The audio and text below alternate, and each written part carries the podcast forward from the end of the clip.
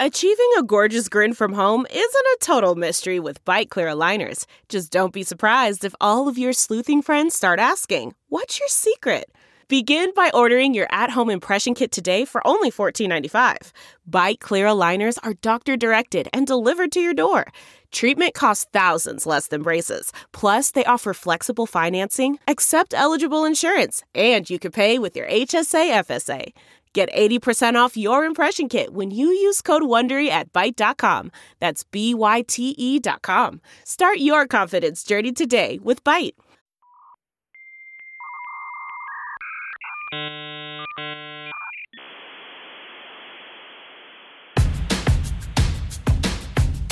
I'm as mad as hell, and I'm not gonna take this anymore!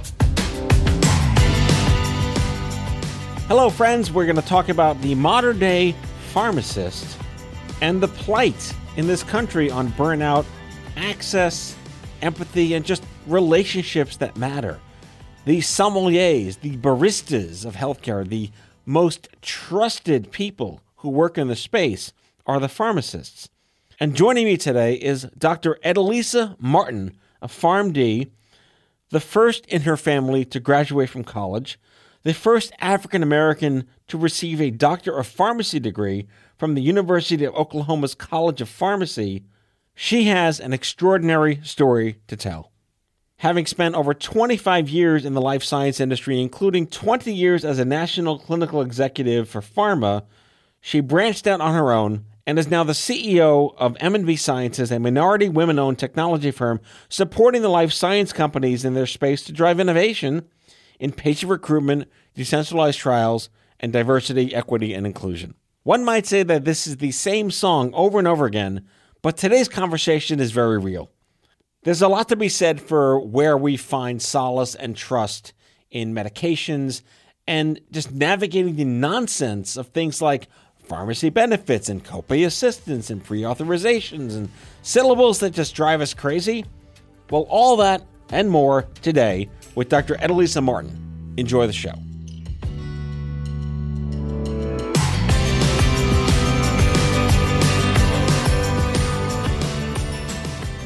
Now, I can call you Dr. Martin, but you have a really cool first name. Can you explain it, Eddilisa?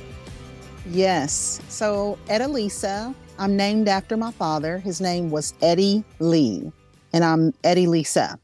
So, it's really funny because I have two older brothers and neither of them are named Eddie. So they saved it for the girl. That's certainly interesting. I, I, it was very fitting because if there was ever a definition of a daddy's girl, I was it. So I've always loved it. With my daughter turning uh, 13 next week, uh, I don't think I could Ooh. have a sweeter daddy's girl. 13. Yeah, I, I, have twins. I'm an in vitro dad. So okay. Um, it, it's an interesting story how I was able to become a biological parent with all the cancer crap in my backstory. But yeah, we got twins, boy and a girl, and um, yep, she's daddy's little girl, and I'm living in the palm of her hand every day. Yes, it, it doesn't end. no, it doesn't. It doesn't. You know, I always ask people that come on the show who have some kind of doctorate, whether they're the kind of doctor that can save someone on an airplane when someone says, Is there a doctor in the house? I'm not that doctor. Not by and training, yet, but but but I do have my basic life support, which anybody can get that, but I have that too. So Yep. Yep, exactly. Do you think people understand what PharmD means when you see those credentials? For the most part, probably not. they understand pharmacist, but PharmD, I don't know if they understand that, but basically it's a, a doctor of pharmacy degree. You know, there's kind of been an evolution in pharmacy. So when I was a little girl, probably, you know, all most pharmacists had a bachelor's degree in pharmacy. Well, kind of as things have evolved and they wanted pharmacists to have more clinical understanding the it, it kind of transitioned to the PharmD. So it used to be a time when there was a bachelor's degree and the doctor of pharmacy. And for the most part now it's just the doctor of pharmacy degree. But I'm from the era I had to get a bachelor's in pharmacy first, and then I went back to get my PharmD. my doctor. So they pretty much consolidated everything, and thank you, 1990s, for you know wasting my time. exactly. that is exactly right. yep, yep. Well done, college education. What what got you into pharmacy in the first place? Is it something you would you know? I want to be a pharmacist when I grow up. So that's really interesting as well. And I don't think you know this about me, but I was a single mother at a at an early age. Um, so I had my first child when I was 18 years old, and I'm like, okay, I've got to do something that can make a good living for me and him. If it's just me and him for the rest of our lives, I want to be able to support him and take care of him and, and us have a good life together. So my mom was a nurse, and I knew I didn't want to do that. And I always had kind of a scientific kind of math mind and was at a career fair for the University um, of Arkansas Medical Sciences and stopped by the different tables. You know, there was speech pathology and lab, you know, the, the, I can't even remember what the discipline is called, that the people who analyze the samples in the lab. And I stopped and talked to the guy at the College of Pharmacy table and it resonated with me. And I knew I could make a good living and take care of me and my son. Tell us about your son. What's his name? Well, he's my first child. His name is Brandon. But Brandon, my older son, he went to college before he ever went to kindergarten because I was it's it's really interesting. I think having a child at that age motivated me and put me in a different kind of headspace than my peers who were 18, 19, 20 at the time. And so I was very, very focused on completing my degree, um, you know, completing my professional degree as well. And so Brandon, he was a, a good little boy at that time. We had, you know, the Sony Walkmans with the cassette players. oh, yeah. Oh, yeah. And if I couldn't find a babysitter, I took him to class with me and we would sit on the back row. He'd listen to his little Walkman and color in his little coloring book. But now Brandon is 38 years old with two kids of his own. Good for him. That's I mean we talk a lot about accelerated maturity when things happen to you that are out of the ordinary at a younger mm. age. It sounds like you were directly resultant of that. That's very true. That's very true. I, I had not really thought about it like that, but yes, that is exactly what it was because I was focused, disciplined, and and knew I had a responsibility to take care of. I mean, admirable beyond all measure to be able to accomplish all that while raising a baby at that age. really extraordinary. Must be rewarding at this point. I mean, we don't like to. I mean, we, it sounds like we're not the kind of people that pat ourselves on the back. We just do what we do because it's the right thing to do, and if we didn't do it, no one would. Mm-hmm. But it mm-hmm. really is extraordinary. Yes, I had a really supportive family, though. My mom and uh, my son's father and his family. He was he was there, the son's father, even though we didn't marry. He was very supportive, but we were both in college at that time. So he was out of town at college. And so the grandparents really stepped up and helped us out, you know, until we both graduated. And uh, so that helped a lot, having that supportive family. And you've always been from I mean, I'm a coastal elite, as they say in New York here in my little, uh, you know, my little bubble. But you're from rural America, correct? Well, I'm from Arkansas, so is that considered rural? yeah, educate this coastal elite. so not quite considered rural. Um, definitely a southern, and you know, as everybody knows, when you look at all the, I don't even know what kind of surveys you're looking at. Arkansas is always at the bottom, no matter what it is. it's just running neck and neck with Mississippi for for whatever. But um, it's not rural. So there, I mean, there's a census definition of rural, meaning that the population has to have gosh, I think it's less than 20,000 or something like that. So it's definitely Southern, but Little Rock is not rural. So I always would tease with my friends who did come from what we call the country um, and tell them I was a city girl. now, I'm sure it's nothing compared to New York, though. I mean, it's it's you know it's it's it's not better or worse. It's it's different. It's a very different culture, and you gain appreciation for it if you have to experience it. And people that kind of live in their bubble don't get to experience these things, so you it's really good for the soul to understand that there's more than just New Jersey. True, true. Now I'll say this: I've been to New York. Have you been to Little Rock?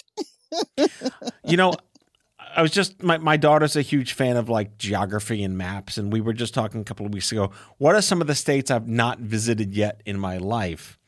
And there's only four. There's Alaska, Hawaii, Idaho, and Arkansas. Those are the four states I've never been to. Oh, wow. Okay. Well, that sounds doable though to complete that.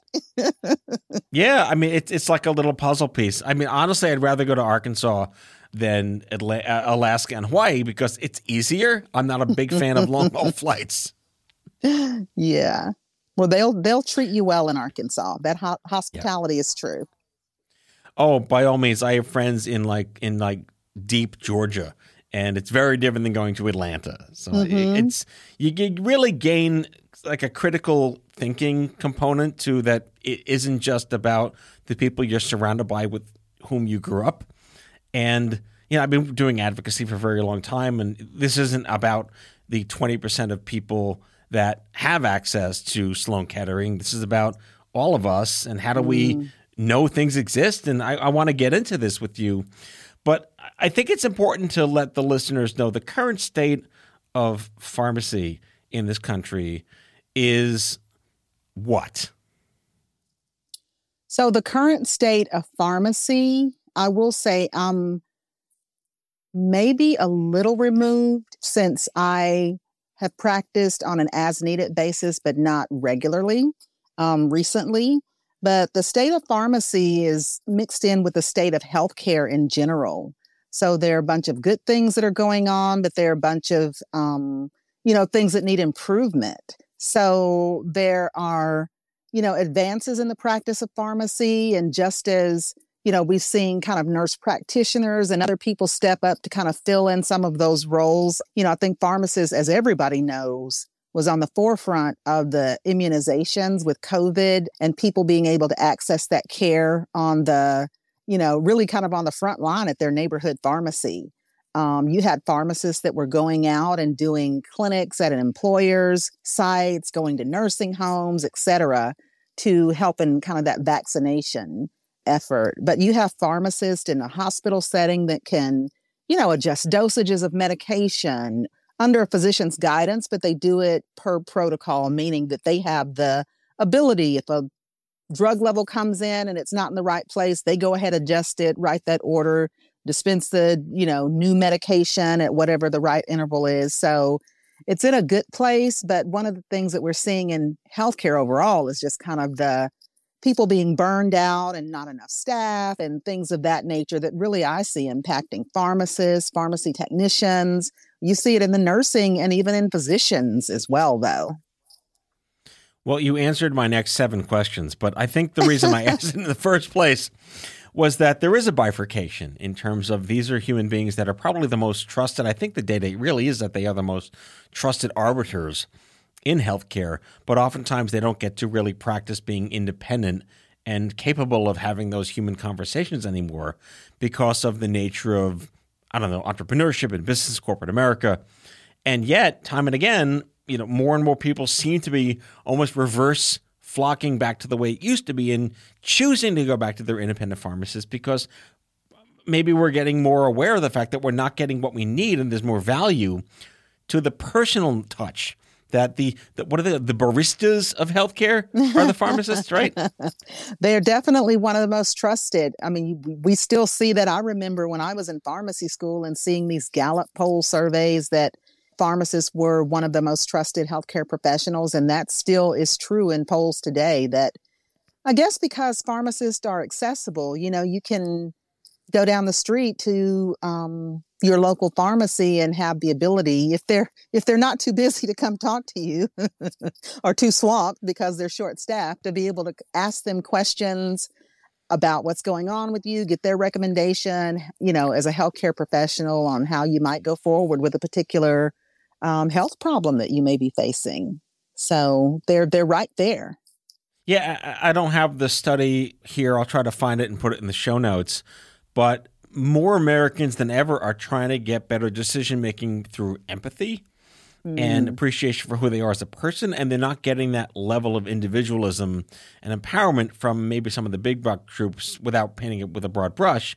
And something as simple as like coupon codes and knowing that there's you can save money and knowing who your manufacturer is that's that's something the, the average human would know about Right. but being the being that trusted arbiter of decision making and empathy which is what i give pharmacists all the credit in the world for all of that and it's like there's almost like an economic cost savings to the average American. You could save money by actually going to a pharmacist that knows how to talk to you about these things, where it may be either incentivized or disincentivized elsewhere.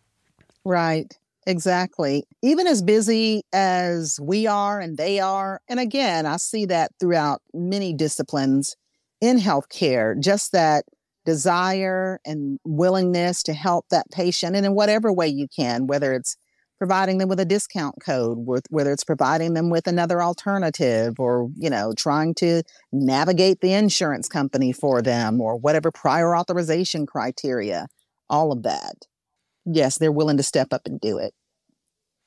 It's, you know, we joke about baristas, it's really more the sommeliers in a sense. They know exactly what's right for you. How do you pair this with that?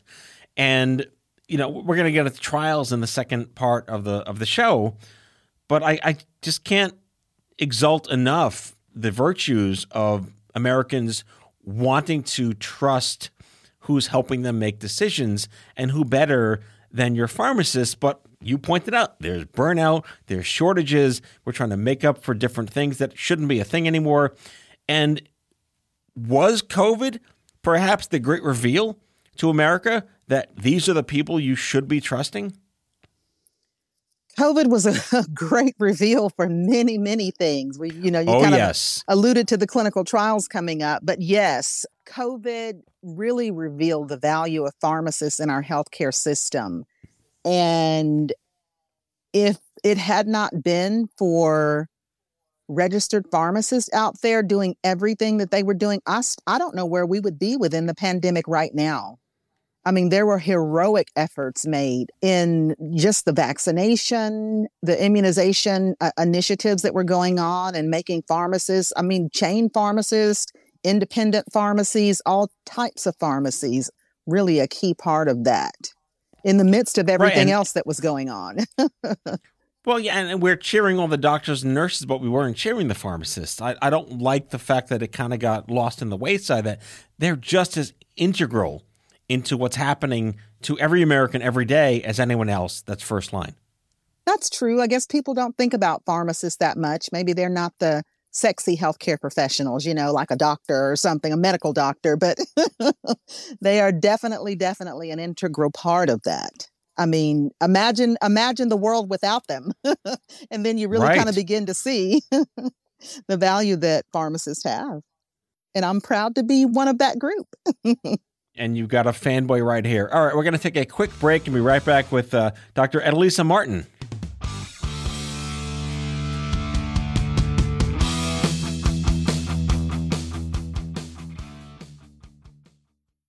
Delve into the shadows of the mind with Sleeping Dogs, a gripping murder mystery starring Academy Award winner Russell Crowe. Now available on digital. Crowe portrays an ex homicide detective unraveling a brutal murder he can't recall. Uncovering secrets from his past, he learns a chilling truth. It's best to let sleeping dogs lie. Visit sleepingdogsmovie.com slash Wondery to watch Sleeping Dogs, now on digital. That's sleepingdogsmovie.com slash Wondery. Okay, picture this. It's Friday afternoon when a thought hits you. I can spend another weekend doing the same old whatever, or I can hop into my all new Hyundai Santa Fe and hit the road. With available H track, all wheel drive, and three row seating, my whole family can head deep into the wild. Conquer the weekend in the all new Hyundai Santa Fe. Visit HyundaiUSA.com or call 562-314-4603 for more details. Hyundai, there's joy in every journey. Okay, picture this. It's Friday afternoon when a thought hits you. I can spend another weekend doing the same old whatever, or I can hop into my all-new Hyundai Santa Fe and hit the road. With available H-Track all-wheel drive and three-row seating, my whole family can head deep into the wild. Conquer the weekend in the all-new Hyundai Santa Fe. Visit HyundaiUSA.com or call 562 for more details. Hyundai, there's joy in every journey.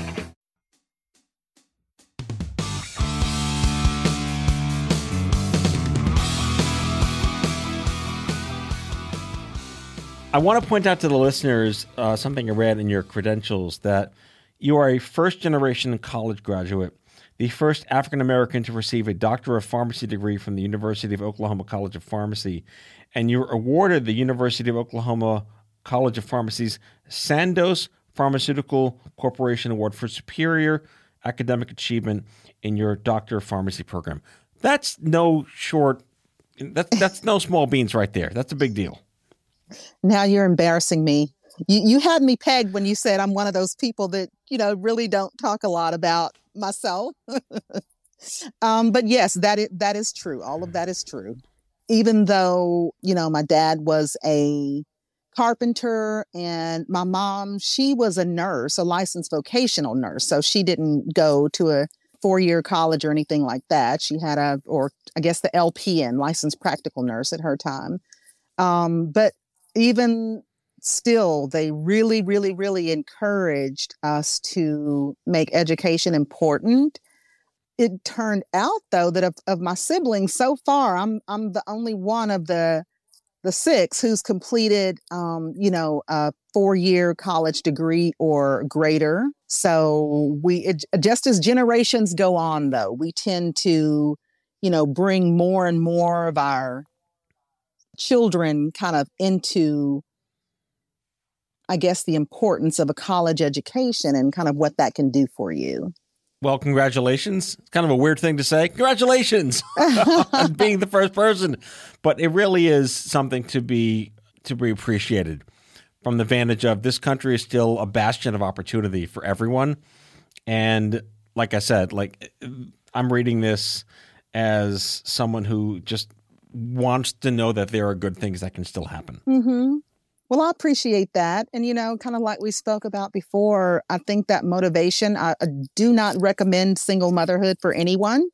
Um, but that was the position that I found myself in at that time. And I was determined to, you know, accept the responsibility for that and make a good life for me and my child. So that really, as I said, kind of motivated me to really be focused. So I think that kind of attributed somewhat to you know being able to get that degree go on to graduate school you know be that that first that graduated from the ou pharmd program and yeah. So thank you for that. So of course. So let's get to your expatriated pharmaceutical career and what drove you out of the pharmacy? It's like a loaded question, but what, what, what was it like a natural progression to get into the, the pharma world and then you found a better path for yourself? Um, yes, to an extent. You know, in, in pharmacy school, you're you have a lot of people have good relationships with their professors. And so, you know, in pharmacy school, I thought I was going to be a college of pharmacy professor. But then as I moved on and saw other things within the world of pharmacy, I mean, because kind of as you said, I really didn't have anybody that I knew in the profession or somebody that could tell me what the different paths were that I could go. And so I kind of just learned some of those things along the way, you know, not having mentors in my family or even really in my community or church or anything that I knew were, you know, was a pharmacist. But as I went on and learned more and more things, and I think part of it was I think I knew out of out of getting my bachelor's degree that I did want to go on and get my doctor of pharmacy right away. So I didn't have any separation between um, starting my bachelor's and going into the doctor of pharmacy program because I was telling myself that you know I I was a single mother again at the time, and if I had started getting ingrained and buying things and living a different lifestyle, it was going to be hard for me to go back. So I did go ahead and get that doctor of pharmacy degree right away. And then we actually had speakers that would come in from different, I guess, domains within pharmacy that kind of opened my eyes to some things. And so I think at that time I got interested in the pharmaceutical industry. That wasn't my first job, but I got interested in working in the pharmaceutical industry from some of those seminars and lectures of um, you know kind of guest speakers that we had come through and tell us about what they do as a pharmacist so that kind of planted the seed, even though when I initially graduated, I did work in a hospital pharmacy setting, eventually went to work for an insurance company doing pharmacy benefit management, and then made that leap to working for the pharmaceutical industry. Yeah, and you spent 18 years there, so mm-hmm. you must have learned a lot. And clearly, I mean, for folks like us that remember life before all the regulatory kind of made things better and worse at the same time, you must have seen some massive shifts in the way that healthcare policy affected what you could and couldn't do. Um, at the end of the day, maybe a little question like, what contributed to your desire to exit and start your own venture? Well, coming from a, um, I guess, somewhat underserved background, you know, you would see it, what one of my roles within the pharmaceutical industry. Um, I spent a lot of time looking at data and being able to kind of digest that and put it in an understandable form to try to talk to people outside of the company about that. And so, one of the things that you routinely see, and it became like a running joke, and it probably still is in the industry, is that when you look at clinical trial participants, um, the running joke is that the average participant is a 50 year old white male that weighs 70 kilograms. And they're normally living on the East Coast or the West Coast or near academic medical center. And so you didn't really see people participating in trials that truly kind of reflected in many disease states the people that somebody was going to prescribe that drug for when it was approved by the FDA. Um, and we seen, and I'm not going to call out any specific names, but we've seen a couple of, you know, big clinical trials where there would be like a positive outcome, but then when it came to using that drug in a certain subset of the population in black people. And for one study for instance there's a, lupus trial that's very famous. Lupus very prominent in black women but there were not very many black women in the clinical trial. And the drug had to undergo additional testing because when they started using it in black women it didn't work the way it did in the clinical trial. Um, but there weren't enough Go black figure. women in the clinical trial um, so that didn't reveal itself until after the drug was already FDA approved. You started prescribing it to Black women, and it didn't work for them. So um, you begin to see those patterns, and we have actually, and I don't don't know if I've shared this before, but we actually have a family member who 20 plus years ago was faced with a devastating illness and we were racking our brains on how we could help her and actually found an NIH clinical trial that she became a part of over 20 years ago. And um, she personally attributes the fact that she was able to get into this trial with saving her life, preserving her family's future, because she was a single mother of three children. And if something had happened to her, her kid's life would have been a wreck. Um, so she con- attributes that participating in the in that trial, and she's actually been a long term follow up participant in that trial for over twenty years now, um, and has um, done done well with it. Um, but seeing that from a personal perspective, and how that made an impact for her, seeing that there was not good representation in clinical trials, even in disease states where there were you know, where there's a large prevalence or a higher prevalence of that disease in the community, not having that representation, we felt like we could do something about that. I felt like I could do something about that. So that was kind of the kind of gnawing kind of thing that, you know, year after year kind of sits with you and you you push it down and um eventually you're like, okay, I think I can do this. can we unpack that blind spot a little bit that I, I, I want to be optimistic about this, but do the drug manufacturers just presume only white men are going to take their drugs, or are they aware that this is clearly going to more than just a white guy, and they're just unable to recruit diversity into the trials? Or is it really just that myopic, oops, we were only working on white people and forgot everyone else existed? I think it's a combination of things. You know, when you e- even before COVID, you would hear people talk about the fact that they, you know, wanted to have good representation in trials, but there was really no incentive for them to do it. Clinical trials, as many of us know, I think most people know, are really, really expensive. There is often a lag time in getting people recruited for clinical trials, um, and they don't meet their deadlines or whatever their goals were. And I don't, you know, some of that could be because their goals were maybe off from the beginning, or some of it could be, um, you know, for whatever reason. So then you say, okay, I want this, but there's no incentive if you don't, there's no, or if you do, and there's no penalty if you don't and then your trial starts going over budget and running late, you just want to get people in.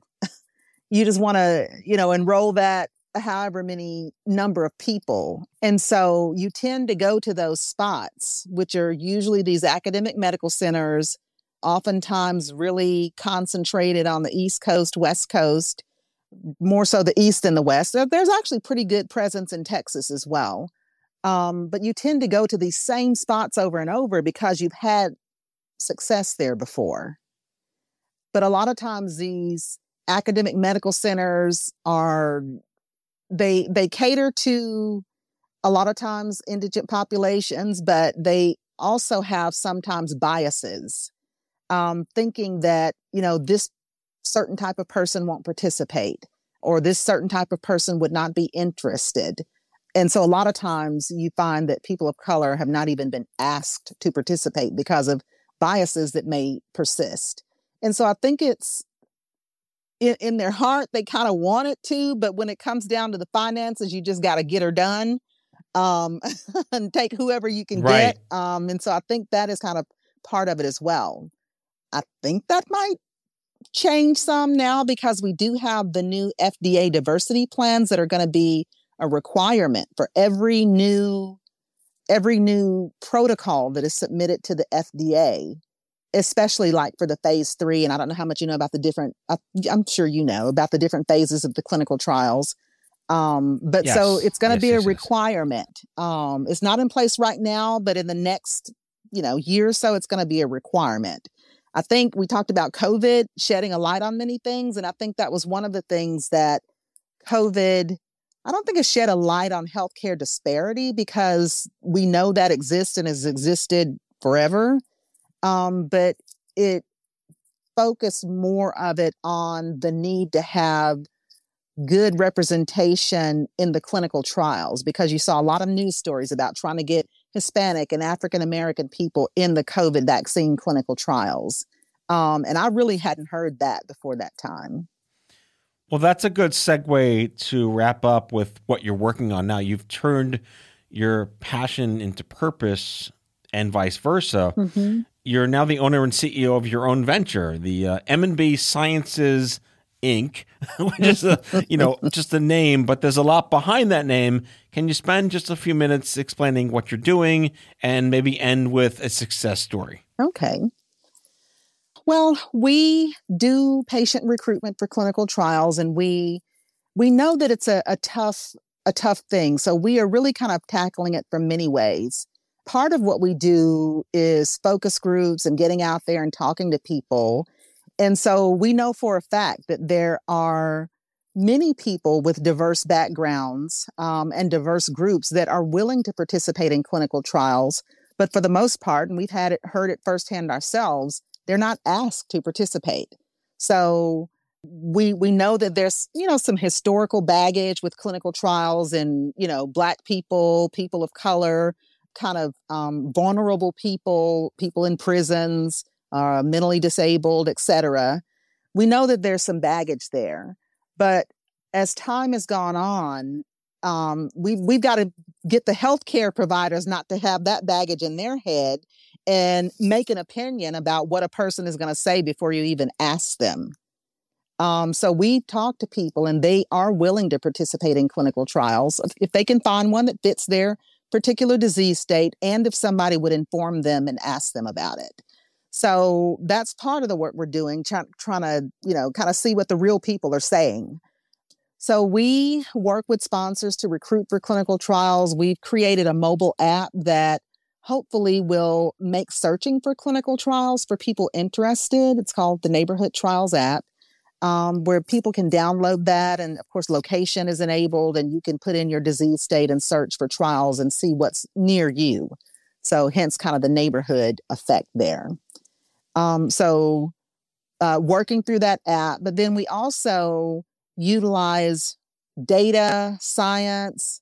We utilize a science called spatial epidemiology. Not going to get too technical, but that's just looking Right. at the so kind of laying out the demographics at every census tract level. You know, what percentage of the people, white, black, Hispanic, what's the age, what's the the um socioeconomic, you know, what's the average income, housing, etc. So that is a layer and then adding on other layers of data as it fits with that particular disease. So we may have the incidence of diabetes in a particular zip code or the incidence of smoking or you know the the the incidence of obesity or what have you and then we can stack that on with where the healthcare providers are whether they're doctors or pharmacies or infusion centers or what have you whatever it is for that particular disease. So really to help kind of make informed decisions on kind of a recruitment strategy but definitely having that kind of baseline data of knowing where your diverse populations are and then we believe it's really important to work with community organizations who are already serving those patients and and and I guess kind of constituents or potential participants because they know what their the people in their organization, you know, what they are already facing. They have the trust of those people. So we actually have relationships with hundreds of community organizations, but we can leverage that to partner with other community organizations if we need to for kind of a new if we needed to for a new disease state or what have you. But it really kind of alienates people sometimes if you only use so we see people out there using the digital and social media channels and all of that. Well sometimes you unintentionally leave out people when you only focus on one way of doing things. So when you have some of the underserved people that may not have smartphones I mean, you have some of the population, and you may be aware of it, where you might be able to get these flip phones that are subsidized if you have Medicaid. Well, that's not, you're not going to be doing a lot of surfing on Instagram and have social media ads pop up and that kind of thing on a flip phone. Um, so, working with these communities, whether they're faith based organizations or educational or housing organizations, or they could be disease state organizations that are serving the people. So we kind of use a combined approach because there's no one size fits all approach that's going to meet every need. So that that's kind of what we do. I love it. We're all trying to chip at the dam and plug the holes we can. exactly. I really want to thank you for, yeah, I mean, uh, thank you for coming on the show because this is an incredible story, an incredible achievement. You know, we must make the most of the time that's been given to us, and I think you are embodying that. So, Mm. Well, so are um, you. Doctor. yes, are you. Yes, exactly. yes, thank you. Dr. Eddilisa Martin, PharmD, owner and CEO at M&B Sciences. I'd like to do a shout out to uh, the Podchaser for connecting us and uh, bringing this stuff together. It's been a pleasure to have you on the show. well, I appreciate the opportunity and I've enjoyed talking with you. Thank you.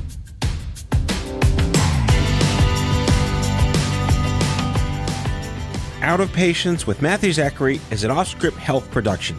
The executive producers are Matthew Zachary and Andrew McDowell. It's mixed and edited by Kyle Moore.